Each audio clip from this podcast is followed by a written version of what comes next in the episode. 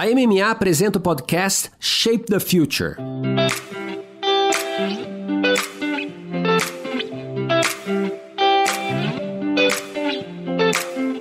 Olá, eu sou o Luiz Gustavo Pacete, jornalista especializado em marketing e inovação. Fui convidado pela MMA para apresentar o podcast Masters of Marketing, que traz insights e aprendizados das principais lideranças de marketing e negócios da América Latina. Neste episódio, que dentro dessa trilha é um episódio diferente, porque ele faz uma conexão São Paulo-Buenos Aires, vai ser um episódio em espanhol, mas você que não entende tanto de espanhol, acho que tá, tá compreensível, a gente consegue fazer uma dinâmica ali criativa. Um papo super legal e até pra gente ter um contexto de um outro país, um país vizinho, um país que é próximo, que tem muitas similaridades conosco, que é a Argentina. Então, o Gaston Bidio, fundador da GUT, e o Juan Corman, Managing Director da Fit BBDO. Eles falam sobre criatividade, tecnologia e novas dinâmicas do marketing. Fabiano, ouvir um pouco também o que está acontecendo em outros países, sobretudo a Argentina, que é uma referência criativa na publicidade, é bem legal, né? Muito, muito bacana. E eu acho que esse papo, que foi mais no estilo de, de fireside chat é, entre o Juan e o Gaston, mostrou também um pouco de admiração que o Juan tem pelo Gaston e até mesmo mostrou um ponto de vista mais de um cara de negócios também, que tem a criatividade ali no coração, que é o Juan, com um cara mais mais de criatividade. É um upcomer. A Guts acabou de entrar no mercado aí há alguns poucos meses e eu acho que isso pode ser interessante. Essa combinação eu acho que ficou bem bacana. Então, se seguimos, vamos. Vamos.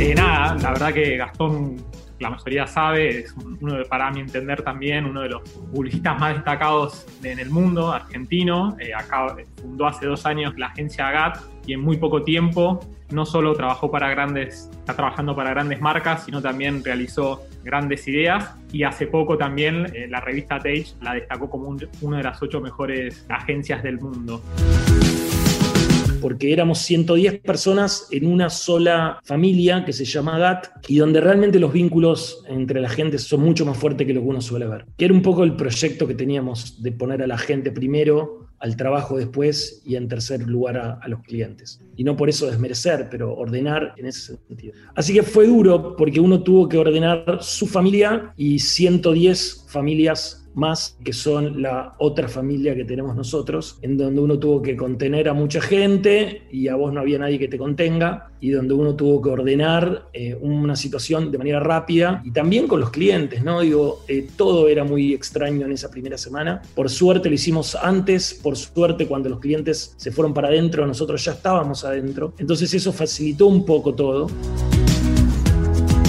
Bom, acho legal, Fabiano, você comentou um pouco isso no começo, tem uma relação também de admiração. A gente estava falando do Hugo e do Serpa. Essa conversa tem uma relação de admiração muito importante. Gostei muito que o Gaston trouxe essa experiência da Gut nesse processo de lockdown, isolamento. Ele trouxe, acho que, exemplos muito claros sobre contingência, como eu vou me preocupar com a equipe. Porque no final das contas, ele falou muito sobre família, isso é muito sobre cultura corporativa. No final das contas, se você não olha para esse lado, como que você vai garantir criatividade? Criatividade, inspiração para que uma agência conduza as marcas, os negócios dos clientes. Não faz sentido. Então, acho que um ponto importante sobre pessoas que a gente vem falando bastante ficou muito claro aqui nessa exposição, nesse compartilhamento do Gaston.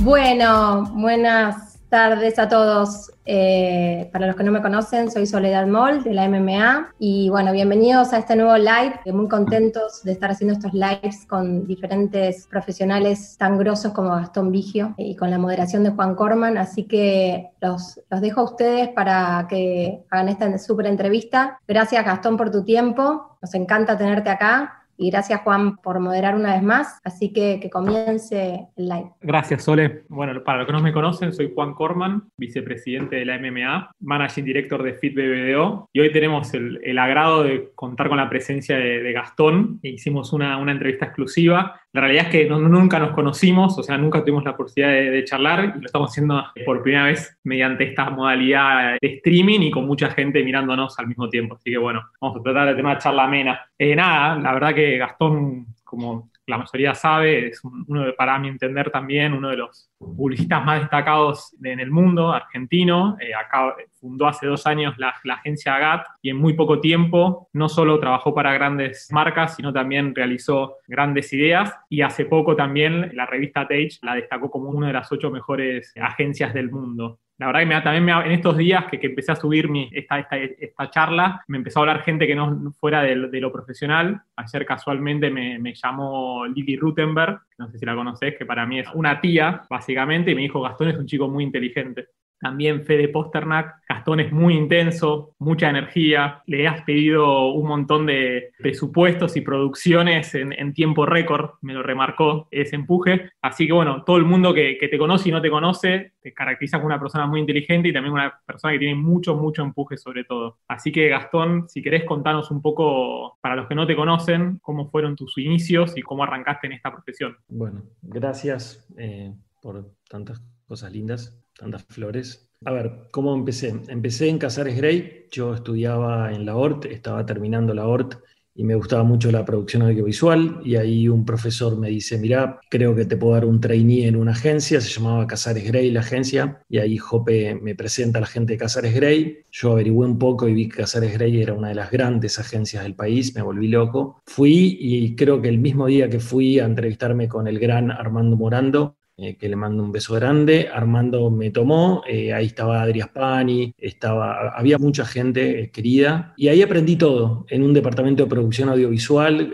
cortando. Yo le muestro a mis hijos que sé cortar en cinta abierta, le muestro lo que es una cinta abierta, sé grabar radio y locutores en cinta abierta, cortar y editar en cinta abierta, que parece algo como muy loco del mundo físico en este momento. Yo llevaba los Sumatics a Suar, le cuento que hoy tengo una linda relación, le cuento a Adrián que yo llevaba los Sumatics de Poliladro en un colectivo y iba y volvía por la ciudad llevando las publicidades de Pronto Shake o de Pronto Beat en un colectivo Pneumatics, en ese momento era el chepi del departamento de producción audiovisual, eh, lo que era ser un trainee, y tenías que hacer de todo. Así que empecé en el departamento de producción audiovisual de Casares Grey, haciendo absolutamente de todo. Después mi primer trabajo creativo fue con Gonza Vecino y Cambá, que me hicieron una buena colimba en WBC, una agencia chica de Herman White. De ahí pasé, gracias a Seba Willem y a Pablo Bufani, a trabajar con Pablo y López Rossi y con Raúl en DDB Argentina. De ahí pasé con Ari Abadi y Ricky Couso a Thompson. De ahí fui con Rodrigo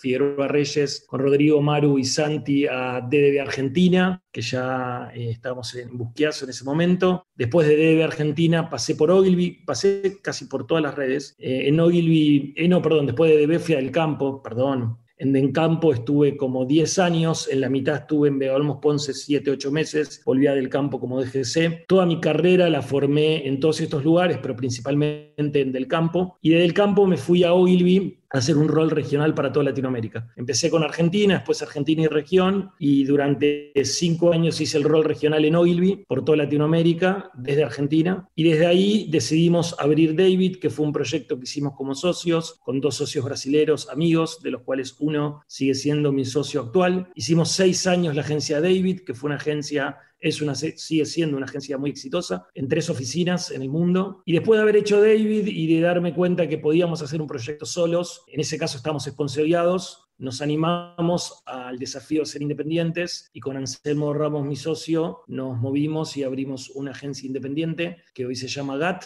que tiene 115 personas entre Miami, San Pablo y Buenos Aires, distribuidas casi de manera equitativa en esas tres oficinas y que llevamos y cuidamos como un bebé hace dos años. Perfecto, o sea, todo parece bien, fueron varios años, muchos saltos y mucho crecimiento en poco tiempo. Fueron 25 años, empecé a los 18, tengo 43, así que fue... O sea, laburo de esto hace 25 años, cuando hice la cuenta hoy eh, me agarró un poquito de dolor de panza. Nada, y bueno, y GAT es un crecimiento exponencial en los últimos, en los últimos dos años, o sea, impresionante. Arrancaron cuánto, estaban en Bajo Belgrano, ¿no? Estábamos en Bajo Belgrano, arrancamos en Miami y en Buenos Aires, éramos muy poquitos, muy, muy poquitos.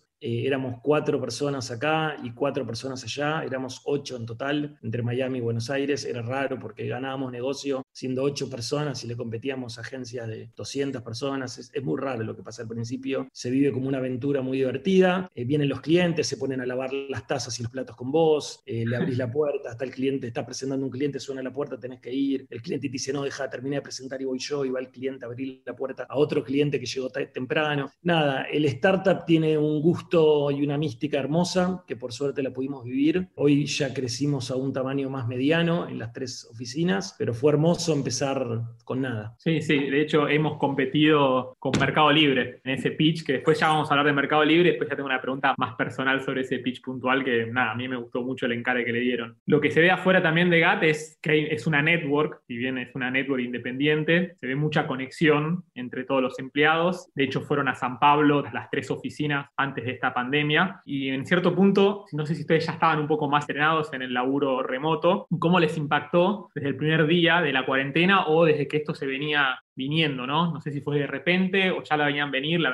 planificaron o de repente tuvieron que, que, trabajar todos remotamente. ¿Cómo fue ese momento ya hace 45, casi 50 días atrás? Tanto Anselmo como yo somos personas como muy tenemos muy claro que, lo primero son las personas y tratamos de accionar en ese sentido y no solo decirlo. Nosotros el 13 de marzo teníamos a todo el mundo ya trabajando en sus casas, principalmente en Brasil y en Miami, que todavía no estaban en sus casas. Cuando yo escuché la noticia del colegio de mis hijos acá, mandé a todo el mundo a su casa porque me di cuenta que estaba viniendo y que había algunas entidades que se están dando cuenta antes que otras. Hablamos con Anselmo, Anselmo tenía gente en filmación con ya con barbijos en Miami se dio cuenta y dijo, ya todo el mundo a sus casas. Así que activamos muy rápido, por suerte tenemos a Paulo, tenemos un COO que activó muy rápido, las diferentes oficinas y los MDs activaron muy rápido. Realmente la gente entendió que teníamos que quedarnos en nuestras casas. Y trabajábamos remoto, pero bastante poco, lo normal, el home office que hacíamos todos, y nos encontramos con esta nueva realidad. Era muy difícil para nosotros, para los socios y para Anselmo y para mí, llevar adelante la adaptación de dos familias, ¿no? porque yo siempre digo que tengo una familia que es mi familia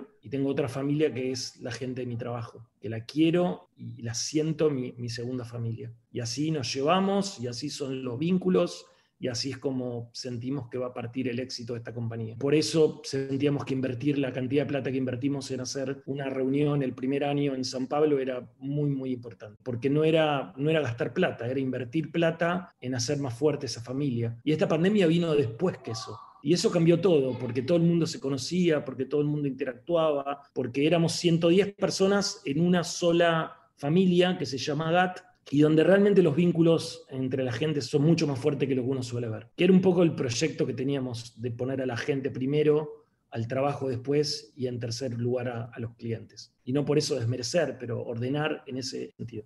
Así que fue duro porque uno tuvo que ordenar su familia y 110 familias más que son la otra familia que tenemos nosotros, en donde uno tuvo que contener a mucha gente y a vos no había nadie que te contenga, y donde uno tuvo que ordenar eh, una situación de manera rápida y también con los clientes, ¿no? Digo, eh, todo era muy extraño en esa primera semana. Por suerte lo hicimos antes, por suerte cuando los clientes se fueron para adentro, nosotros ya estábamos adentro. Entonces eso facilitó un poco todo. Y lo que hicimos fue generar un protocolo, lo llamamos nosotros We Got This, usamos el nombre de la compañía, y en ese protocolo lo que hacemos es tener algunas medidas con respecto a tres columnas. La columna de dinero, de poder ayudar a nuestros empleados con temas económicos relacionados a cuentas de teléfono, Wi-Fi, necesidad de niñera o empleada en el momento que se podía, poder asistirlos económicamente de manera abierta y que nos digan y poder pagarle el teléfono y la Wi-Fi en su casa a todo el mundo. Poder de alguna manera también hablar de la segunda variable, que es la variable tiempo. Entonces el protocolo incluía que todos los miércoles a la tarde no trabajábamos y eso lo tomamos de un cliente, lo tomamos de InBev Brasil, que nos pareció excelente, porque, porque no es lo mismo, porque la gente necesita lavar los platos, necesita estar en su casa, eh, sus hijos te piden atención y vos estás trabajando, mira, justo ahí abres la puerta, pero estás trabajando y te aparece y te dice, quiero jugar al básquet, que es lo que quiera ahora. Bueno, eso que acaba de pasar no fue planeado.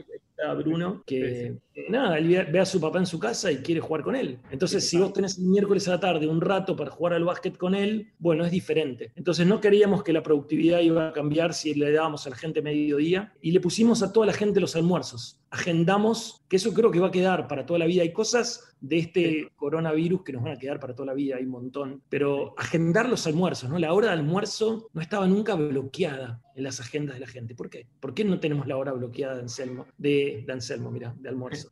Nada, me parece que son cosas importantes del cuidado del tiempo que hicimos con las personas. Y la tercera es el ánimo, cómo cuidamos el ánimo de la gente. Entonces, repartimos toda la agenda, eh, toda la agencia entre cinco personas, que son los líderes de cada grupo, de cada agencia. Y hay cinco personas por agencia que tienen que hacer lo que llamamos GAT checks, y llamar todas las semanas a 7, 8 personas para hablar 5 minutos de cómo están. Entonces, de esa manera podemos tener un termómetro real, cercano, de toda la agencia a través de estos gut checks, que es un poco saber cómo está el otro. Y por más que hablamos todo el tiempo, bueno, hablar cinco minutos de cómo estás. Y otra cosa que no la dije, que es re importante, es que era muy difícil empezar estos video calls todo el día y no preguntarle al otro cómo está, qué está haciendo, si ya cocinó, qué cocinó, mostrame el pollo, qué, digo, está Bruno. Digo, es muy difícil ser tan profesional y abrir esta cámara todo el tiempo y no poder entender que uno está en un entorno. Entonces, tratamos de hacer todas las reuniones dando cinco minutos antes a una charla más personal entre nosotros, para cuando arrancamos a hablar con clientes y arrancamos a hablar entre nosotros, que haya habido una previa y no ser tan fríos de prender una cámara y empezar a hablar y, y cada uno estar saltando de su realidad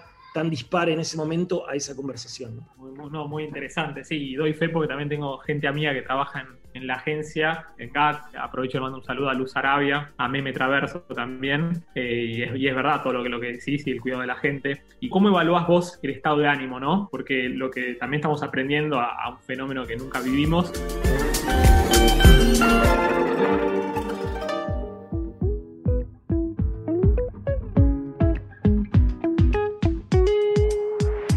Bien todos los estados de ánimo son diferentes, los entornos familiares, a mí por ejemplo me tuvieron que operar de urgencia la mano, que no quería, ni lo tenía pensado haciendo una boludez con un cactus, tuve, terminé operándome la mano que nunca me había operado.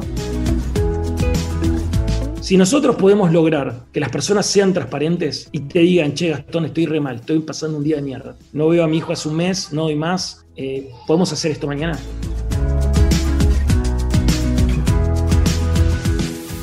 E tem outro ponto super legal. Às vezes eu falo um pouco sobre conversas sem compromisso. A gente espera que as pessoas falem de negócio, tecnologia, mas basicamente, a maior parte do tempo dessa conversa, o Gaston falou muito sobre angústias, desafios, dilemas da equipe, como eu disse antes, das contingências, mas ele trazia pouco uma angústia como um líder também. Eu acho que aqui também mostrou um pouco de vulnerabilidade, que é um conceito que a gente está falando bastante e que também é muito importante nesse contexto.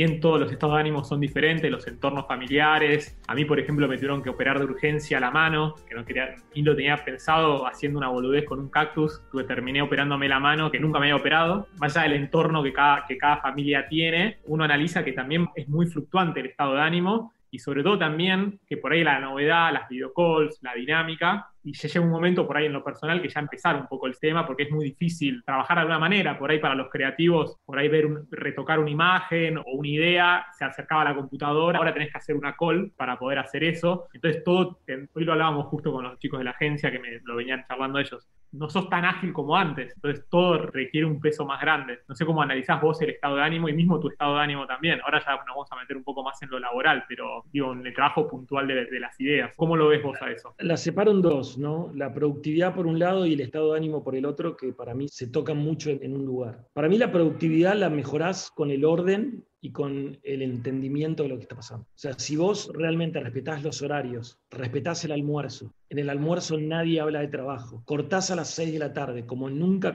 cortaste en tu vida a las 6 de la tarde, y los miércoles a la tarde no trabajás y respetás los fines de semana, que es lo más difícil en nuestro laburo, deberíamos poder tener una buena productividad. Sin embargo, a pesar de que hagas eso, el ánimo de la gente fluctúa. Y hubo una semana, hace dos semanas, que estábamos todos para atrás, pero todos para atrás. Los gut checks volvían, pero mira, todos estábamos para atrás. Era justo el mes, se había justo cumplido un mes y la gente estaba muy mal, pero no mal, ¿eh? Muy mal. Y de ahí es que nosotros tratamos de alguna manera de, de poder generar diferentes acciones en la gente que puedan mejorar eso. La primera es la transparencia. Si nosotros podemos lograr que las personas sean transparentes y te digan, che, Gastón, estoy re mal, estoy pasando un día de mierda, no veo a mi hijo hace un mes, no doy más, eh, podemos hacer esto mañana. O que se lo puedan decir a un cliente. La agencia tiene tres valores, el instinto, el coraje y la transparencia. La transparencia te diría, así, digamos, la transparencia es de lo más que pasó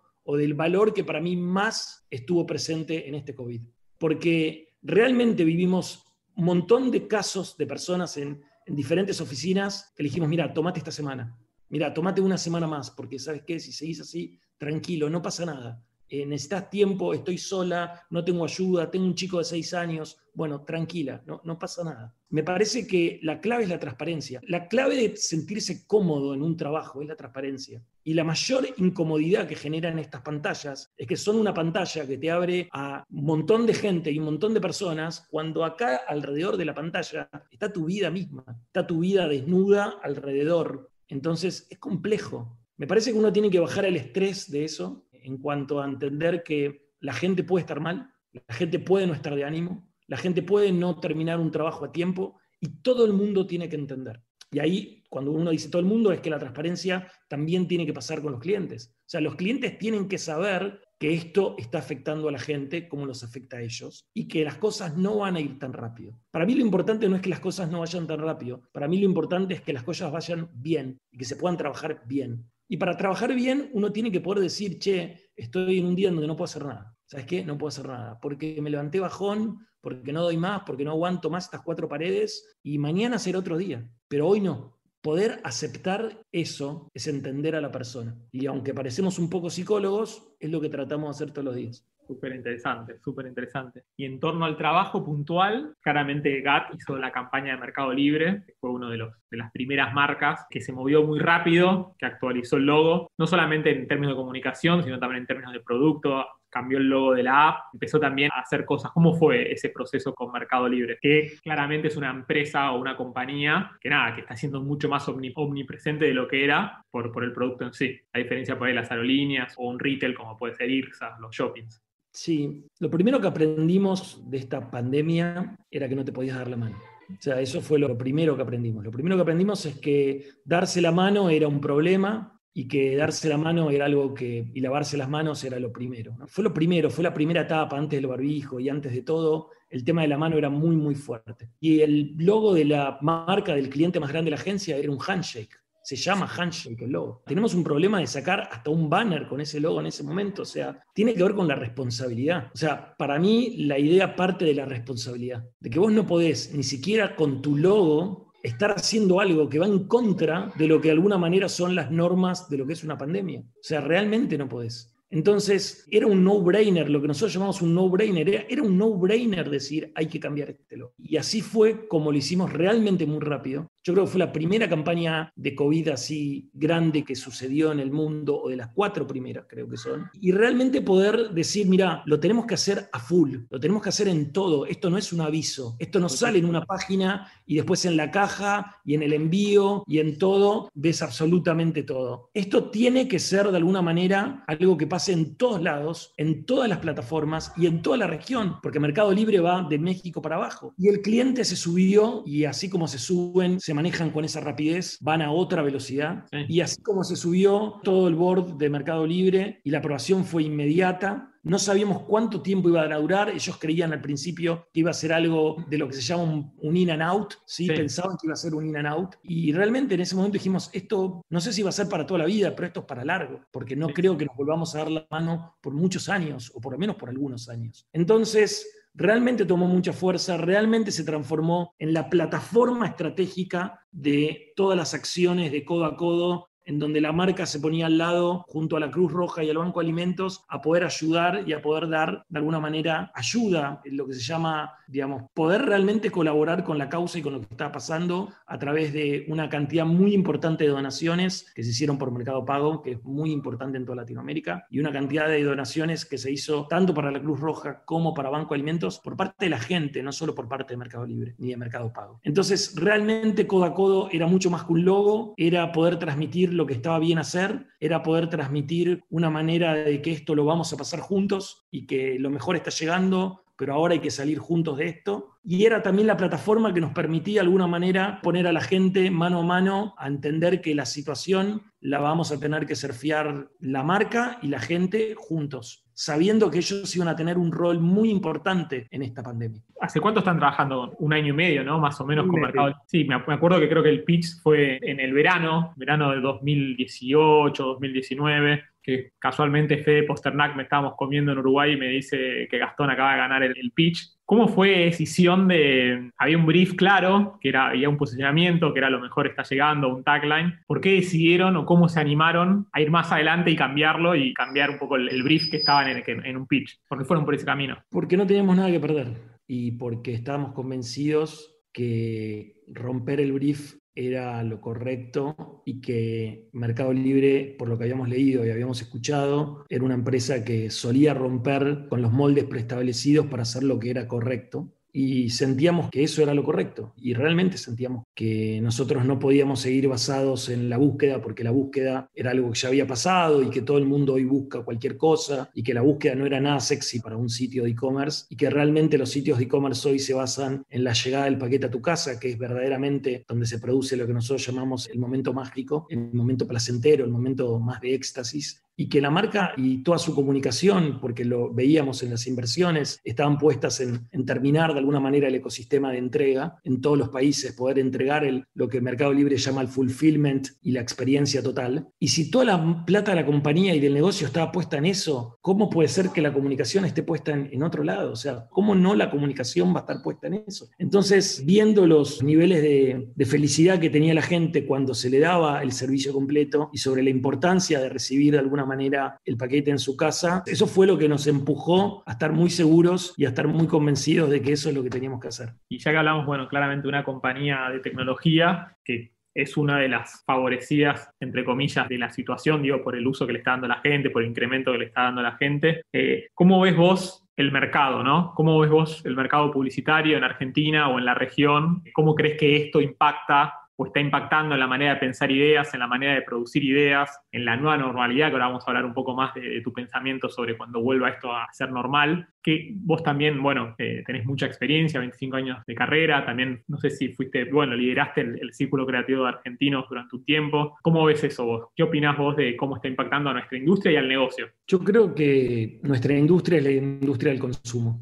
Del momento en que vos tenés todo el mundo cerrado y encerrado, el consumo es bastante limitado. O sea que a nuestra industria la va a impactar de una manera feroz. Me levanto todos los días, leo a Dage y cada día hay una red nueva o una agencia grande nueva pidiendo gente, cancelando gente, parando gente. Cada día te levantás y en vez de haber un aviso nuevo, hay una noticia nueva. Hace un mes que no paran las noticias. Realmente es, es muy fuerte lo que está pasando en el mercado. Evidentemente, como decimos con mi socio, las agencias y las corporaciones tenían mucha grasa, que tan rápido se pueden sacar esa grasa que entonces no era tan vital. Y quizás ese fue el gran problema, ¿no? De la cantidad de grasa que tenían. Pero esa grasa son familias es gente que trabaja hace quizás muchos años ahí adentro. De vuelta, no solo le toca a las corporaciones, creo que le toca a todo el mundo. Creo que, que nadie nunca vivió esta realidad. Creo que si le preguntás al padre de, uno o al abuelo de uno, le vamos a hablar a nuestros abuelos, nunca escucharon esto. Entonces creo que hay una realidad y una norma que no la conoce nadie y que de alguna manera vamos a tener que acostumbrarnos día a día y vamos a tener que poder de alguna manera reaccionar día a día a esta nueva realidad. Y con las marcas o con sus clientes, en esta nueva normalidad ya están haciendo algunos trabajos de, estrategia o de seguimiento o de planeación en un futuro incierto. ¿Lo están contemplando? ¿Qué opinas sobre si, hay una, si acá hay una ventana de acá un año, año y medio? ¿Hicieron escenarios, diferentes escenarios? ¿Están trabajando sobre eso? ¿O están más sobre la marcha sacando el agua del, del bote? Estamos haciendo dos cosas. Por un lado, estamos generando lo que nosotros llamamos la fase 2, que es la fase de recovery, que es la fase de recuperación. Esa fue mi perra. La parte de recuperación en donde de alguna manera estamos empezando a reírnos de vuelta. Las marcas empezaron a reír de vuelta, empezaron a poder meter humor, empezaron a poder meter ironía, empezaron a poder meter terror, empezaron a poder meter tonos que durante el primer mes y medio estaban prohibidos, lógicamente prohibidos y responsablemente prohibidos. Me parece que la pandemia lo que hizo como todo hecho grave en la Tierra, es, es hacer que haya algunos tonos de nuestro laburo que no se puedan tocar. Creo que eso se empezó a soltar ahora, creo que las marcas se empiezan a soltar ahora, y creo que eso es lo que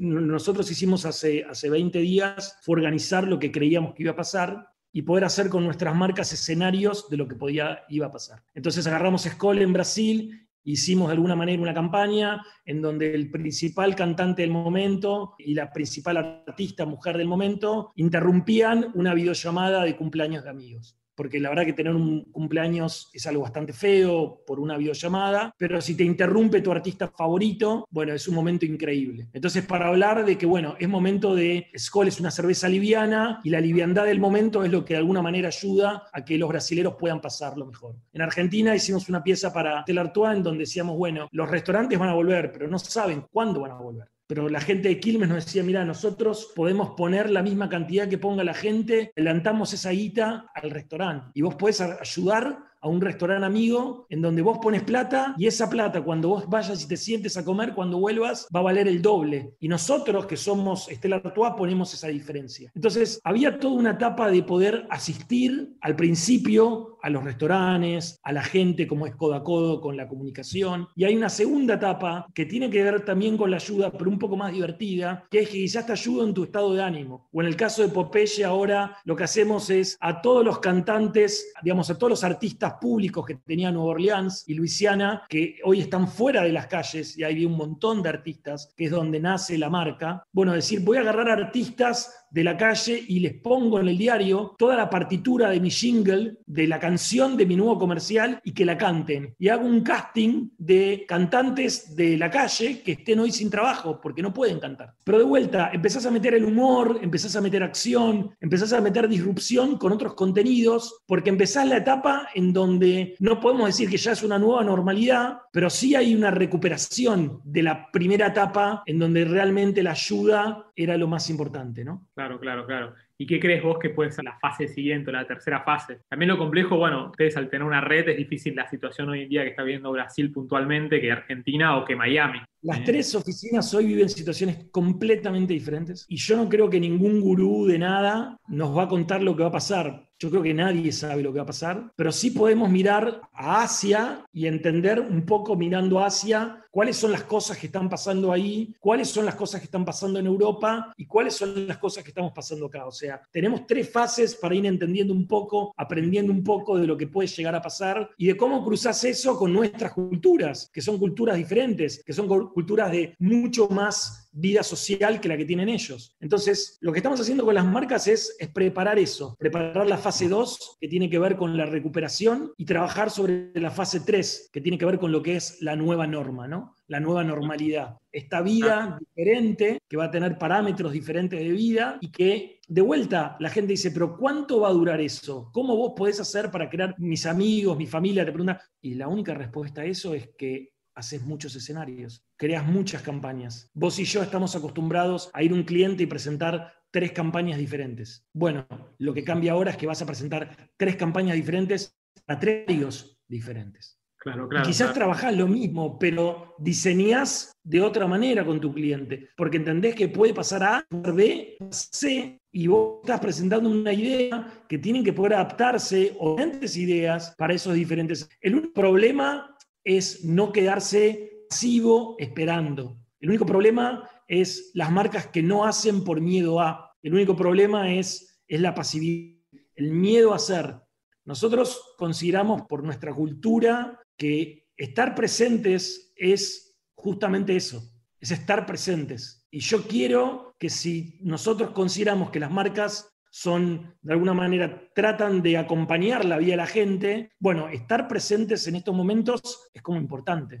Esto tiene una modalidad medio de radio, porque la gente se va sumando por momentos. Estamos hablando con Gastón Vigio, fundador de la agencia GAT, con una, vasta experiencia en el mercado publicitario, en, el industria de la comunicación. Empezamos haciendo un repaso un poco de su carrera profesional, después nos metimos de lleno ya en, GAT, muy interesante lo que nos contó de cómo se estructuraron con este nuevo contexto de pandemia, cuidando los valores, poniendo adelante primero a la gente. También nos contó un poco de, Mercado Libre. Bueno, a ver si la gente se va poniendo a tono, porque bueno, la gente se va sumando y es medio random, ¿no? Entrando más ya a lo, personal. Hoy me decían, no era el nombre, pero alguien que trabaja con vos, preguntarle qué fue lo más gutsy que hiciste en tu vida. Es una pregunta que, hacemos siempre que entrevistamos a alguien y es un poco para saber cuál es el hecho de coraje más, más importante que tuvo en su vida. En mi caso es mi tercer hijo, sin dudas. Yo nací con sindactilia y poliactilia. De alguna manera mi hija nació exactamente igual a mí, con seis dedos en los pies y dedos pegados en las manos. Eh, tuve un segundo hijo que no tuvo nada y todo eso. Y ya había tenido uno y uno. Encima eran varón y nena. Ya estaba, ¿viste?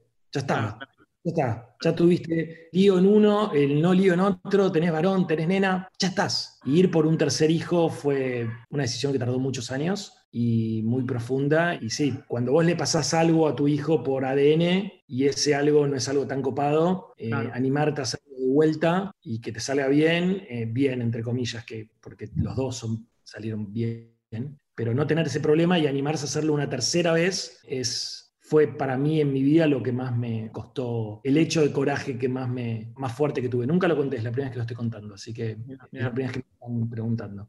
Mira, está bien. Bueno, la verdad que yo no te conocía, te estoy conociendo ahora, charlando un poco, como toda la gente por ahí tiene prejuicios o preconceptos de gente de la industria. Perdón que hablo así porque siento que se traba un poco internet, que puede pasar también, no sé si es mi, mi conexión, tu conexión, pero bueno, estamos acá. ¿Cómo balancear? Yo de afuera decía, bueno, este pibe es, un enfermo del trabajo, es alguien que está las 24 horas pensando en el trabajo, me sorprendió gratamente y mucho lo, que decís vos, o sea, toda la gente primero, que no es menor en, este, en esta industria, donde por ahí la gente que no trabaja en esta industria no entiende el tema de los horarios, de los clientes, de trabajar los fines de semana, ni hablar en este contexto cómo explotó el laburo de repente. ¿Cómo balanceás vos tu vida personal con el trabajo? No la balanceo, trato de ser honesto al menos y no la balanceo. Eh, balanceo la vida entre tres oficinas y trato que la gente de las tres oficinas balancee su vida, pero yo cuando salgo de una me meto en otra, así que mi vida no la balanceo mucho, esa es la verdad. Eh, tengo una mujer que me quiere mucho y mis hijos también, pero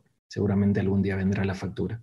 Apasiona esto, no tengo ningún hobby, mi hobby es mi trabajo, eso es algo muy malo, es algo muy malo que tu hobby sea tu trabajo, pero cuando tu hobby es tu trabajo, en tu tiempo libre te divierte trabajar, entonces cagaste. Y cuando encima pasás a ser SEO y antes eras creativo, tu hobby pasa a ser pensar ideas, porque hace mucho que no pensás ideas. Entonces, claro. básicamente te quedás adentro de, del mundo de la comunicación y la publicidad o de los contenidos, si queremos un poco, pero no más, no más allá de eso. Así que balanceo muy mal. Lo que aprendí en los últimos años es a que mi gente balancee, enojarme cuando no lo hacen, hacer que ellos lo respeten. Y bueno, y como de alguna manera tenés que ocuparte de varias oficinas, en mi caso no pasa lo mismo, pero trato desde hace cuatro años, te diría, ya los últimos dos años de David, trato de que mi gente sí lo haga, porque vivimos momentos en donde la agencia fue muy exitosa, en el caso de David, y la gente se iba. Y yo no entendía por qué si la gente, si la agencia era tan exitosa, la gente se iba. Y yo quiero tener a la misma gente que tengo hoy en mi agencia toda la vida. Entonces, si yo quiero tener a la misma gente que tengo hoy toda la vida,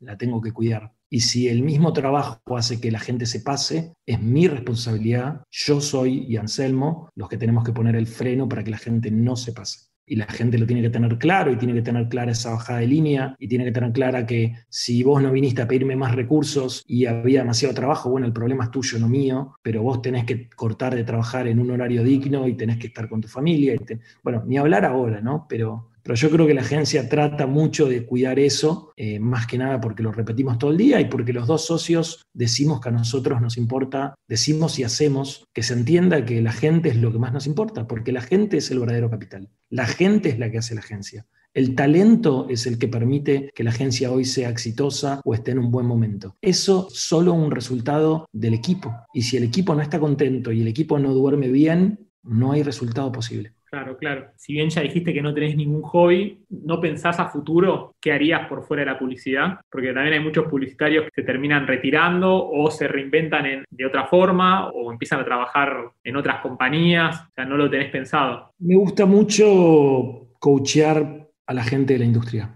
Me gusta mucho coachear y me gusta mucho diseñar y poder ayudar a chicos que estén empezando a diseñar sus carreras y a poder encontrar verdaderos frutos reales del talento que, uno encuentra en, las latitudes donde vivimos nosotros. Creo que la industria publicitaria es muy egoísta, es, es una, para mí es, es muy poco, devuelve muy poco, ¿sí? por lo menos para mí, de lo que debería. Y me parece que así como mucha gente a lo largo de mi vida, como te conté al principio, me enseñó un montón, uno tiene que poder devolver. Y claro, ¿cómo vas a poder devolver si somos tu workaholic que trabajamos tanto tiempo y tantas horas? Y, y entonces, ¿en qué momento devuelves? Y eso es lo que a mí me atrapa porque realmente creo que uno tiene que devolver. Y lamentablemente me encanta la fotografía y me apasiona mucho, pero pero así como no lo hice de joven, no creo que lo haga de viejo. Creo que de viejo me voy a ocupar de poder hacer una universidad gratis de publicidad en la Argentina, que es un proyecto que una vez me contó mi amigo Pablo Gil, o, poder trabajar en, eso, en la parte de educación, de talento y de poder ayudar eh, y devolver un poco. Perfecto.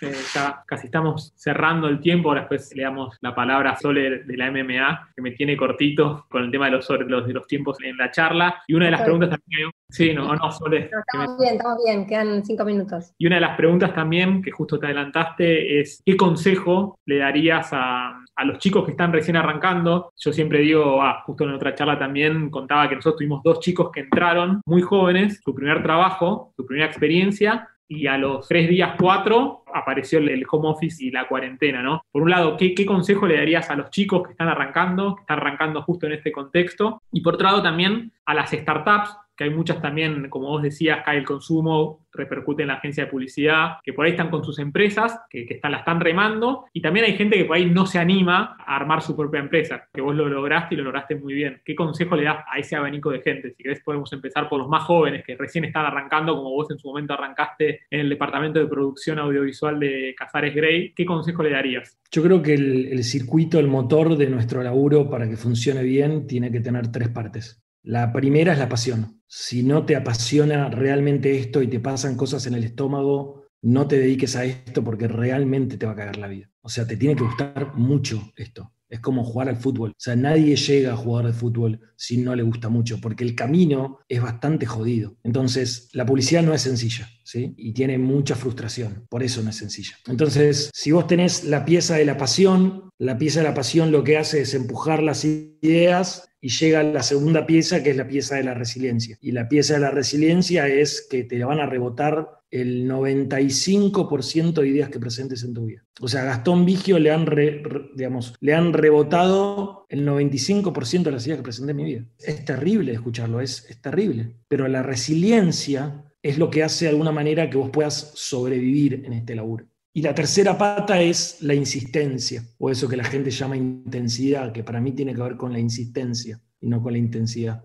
porque todo hace la intensidad. Después la intensidad es cuántas es el giro ese, ¿no? Pero si vos tenés paciencia, resiliencia y insistencia, podés hacer que un montón de cosas pasen en un mundo que siempre va a tratar de que las cosas no pasen. Ese es para mí el motor de nuestro laburo y lo que hace que a la gente que le va bien, le vaya bien en este trabajo. Esas tres piezas. Y de alguna manera a la gente independiente, que es, es la segunda, a mí me costó ocho años. Y si no hubiera tenido un socio como el que tengo, quizás no lo hubiera tomado nunca, porque me parece que, hay que tener la, la, autoestima muy alta. Y si te aprueban el 5% de ideas sobre 95, no sé si la tenés tan alta.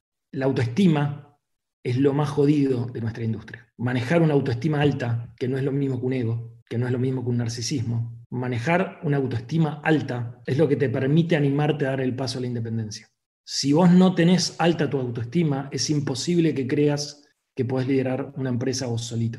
Y las corporaciones, y esto sí es una crítica, lo hago bien claro, pero no, no critico mucho porque aprendí un montón de las corporaciones, muchísimo aprendí. Las corporaciones trabajan, dándose cuenta o no, no importa, trabajan mucho en golpear esa autoestima cuando uno es un alto funcionario de una de las corporaciones. Entonces es muy jodido dar el salto. Por eso digo que, y para terminar, que para mí hay que tener mucha autoestima, que no es lo mismo que el ego, que no es lo mismo que el narcisismo, para poder darse cuenta que uno tiene todo lo que necesita para poder hacer el trabajo que a uno le gusta, cobrar por eso, si se puede, tener gente trabajando con uno para lograr lo que uno quiere hacer en su vida profesional a través de la comunicación, ¿no? usando la publicidad y la comunicación como lo que nos gusta hacer en, en, esta vida. Muy interesante, sí. Es totalmente lo que decís vos. O sea, yo es muy sub baja esta profesión. Bueno, yo trabajo con Carlos Pérez, que realmente lo conoces mucho. Y el año pasado estamos en un pitch de, un cliente X y, nada, era, nos a presentar tres veces o cuatro veces en un pitch, como si fuéramos la agencia actual. Muy raro, entonces yo lo llamaba y estaba todo el equipo, no puede ser. Y él me dice, Juan, ¿sabes cuántos guiones tuve que reescribir para este cliente? 52. Y, habló puntualmente de la resiliencia, ¿no? Nada, cerrando un poco, no sé, Trabajaba en Casares Grey, voy a interrumpir, Sol me va a matar. Trabajaba, la cuento rápido, trabajaba en Casares Grey y estaba en producción audiovisual, estaba en el departamento de producción audiovisual, y me dicen, Tomás, llévale a Carlitos este cassette. Y digo, no sé qué tenía que bajar. Y bajo y estaba Pérez, redactor en ese momento. Me dice, Gastón, ¿te puedo contar un comercial? Y me cuenta un comercial que era para exquisita, de un bizcochuelo que era tan alto, tan alto, tan alto que al tipo se le trababa la mandíbula y quedaba todo el comercial con la mandíbula abierta. Yo lo escuché, me morí de la risa, salí y dije, claro, es esto lo que yo quiero hacer. Después fui a, los tres días y entré al box de Maru Kopelowicz en su momento y me contó otro para Tubi y ahí lo corroboré. Dije, claro, yo, yo quiero hacer esto. Por eso digo que, que uno tiene que devolver un poco, eh, no solo de toda esa gente que te enseñó y que te ayudó, sino a, a los chicos que todavía no saben lo que quieren hacer. ¿no? ¿Llegaste a trabajar con, con Flavio Nardini? Sí, no, directamente, pero sí. Fanático de Racing. Eh, bueno, no sé, Sole, si querés aportar algo, si estamos bien, seguimos. Un placer. Eh, me parece que hay que cerrar por el horario porque la gente le toca la parte de la cocina y demás. Pero bueno, me quedo con ganas de seguir escuchándote, Gastón, un placer. Eh, gracias, Juan, por hacer la entrevista. Me parece súper interesante todo lo que contaste. La vez que te conocí, nos conocemos poco, enseguida me diste la reunión, me fuiste súper sincero, me devolviste un feedback en el momento de lo que habíamos conversado, eh, honesto, transparente. Me alegra que te hayas abierto contándolo de tus hijos, se nota la sensibilidad y bueno, y que te guste tanto el trabajo, está bueno. Cuánta gente labura, ¿no? De cosas que no les gusta. Así que me parece que es algo súper positivo está buenísimo, los que tenemos la suerte de que nos guste lo que hacemos, ¿no? Así que solamente hay que dar un poquito el ejemplo a los equipos, pero, ¿no? Pero, bueno. ellos, no me ven porque me voy a la otra oficina y hablo con Brasil y después vuelvo a Buenos Aires y no me ven, pero no, sí, saben, saben, pero, pero sí hay que dar un poquito el ejemplo. Se hace difícil, pero sí. Gracias por pero bueno, la realidad es que que te guste el laburo también te hace una persona feliz. Cuando uno está feliz también desparrama eso, ¿no? Estoy convencida de eso. Eh, así que aunque tus hijos te vean laburar 12 horas, ven a un padre feliz. Así que bueno, un par de sesiones de terapia se resuelve. Así que bueno, nada, gracias de nuevo eh, por el tiempo. Creo que va a haber una edición 2 en junio porque hay temas que quedaron pendientes. Y bueno, Solo eso. Eh, gracias por el tiempo a los dos. De mi lado también agradecerte la predisposición. Nunca nos habíamos charlado, ni, creo que me, conocías. Te agradezco porque la verdad que fue muy, muy ameno la charla. Yo estaba un poco nervioso porque por ahí estas charlas fluyen más con gente que trabajás, que conoces. Y bueno, pero la verdad que fue, fue muy ameno. Te agradecemos mucho el tiempo, de verdad, mucho el tiempo porque estás con mucho trabajo y bueno, tener este espacio que fue inmediata la predisposición. De hecho, estabas trabajando el día, el primero de, mayo, el Día del Trabajador, seguías trabajando y nosotros te estábamos escribiendo. Así que bueno. Tiene las cualidades que dijo Gastón. Así que Juan, ojo, porque la insistencia que a mí me criticás es un valor. Ojo, ¿eh? Yo me critican porque soy insistente. Así que bueno. A mí que me hayan escrito el primero de mayo me pareció un valor.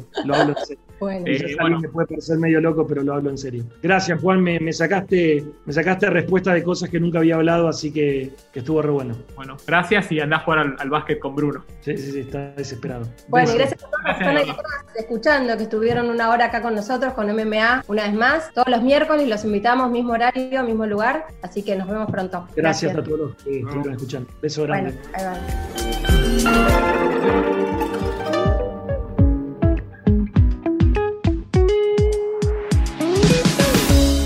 É um pouco sobre isso, né? Os insights desse episódio vão muito pro lado humano. Né? Total, total. E eles mostraram pra gente que resguardar esses talentos é super importante. Eles basicamente tiveram que reaprender a trabalhar em equipe, criar novas dinâmicas de trabalho e tentar escalar essas novas dinâmicas de trabalho criativo pós-pandemia. E no final das contas, eu acho que está sendo um aprendizado para todos nós trabalhar nessa nova situação Isso vai fazer com que a gente, como comunidade e como executivos ou sócios de empresa ou gestores, nós tenhamos uma visão talvez com um pouco mais de empatia, olhando mais para o outro e tentando se colocar no lugar do outro. E Fabi, aqui é o mesmo ponto da diversidade que a gente falou em alguns episódios anteriores. Não pode ficar no discurso vazio, tem que fazer sentido, tem que ter conexão, senão fica só no discurso e na retórica. Bom, no próximo episódio a gente entra no terreno das fintechs com o Guga Stocco, que é um provocador, um inovador e um pensador, e o Geichiro Genso, CEO do PicPay, que se tornou um case de fintech recente aí, já no pré e também durante a pandemia.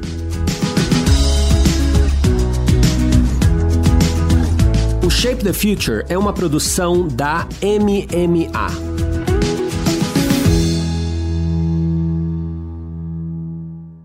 Este podcast foi produzido e editado pela AudioEd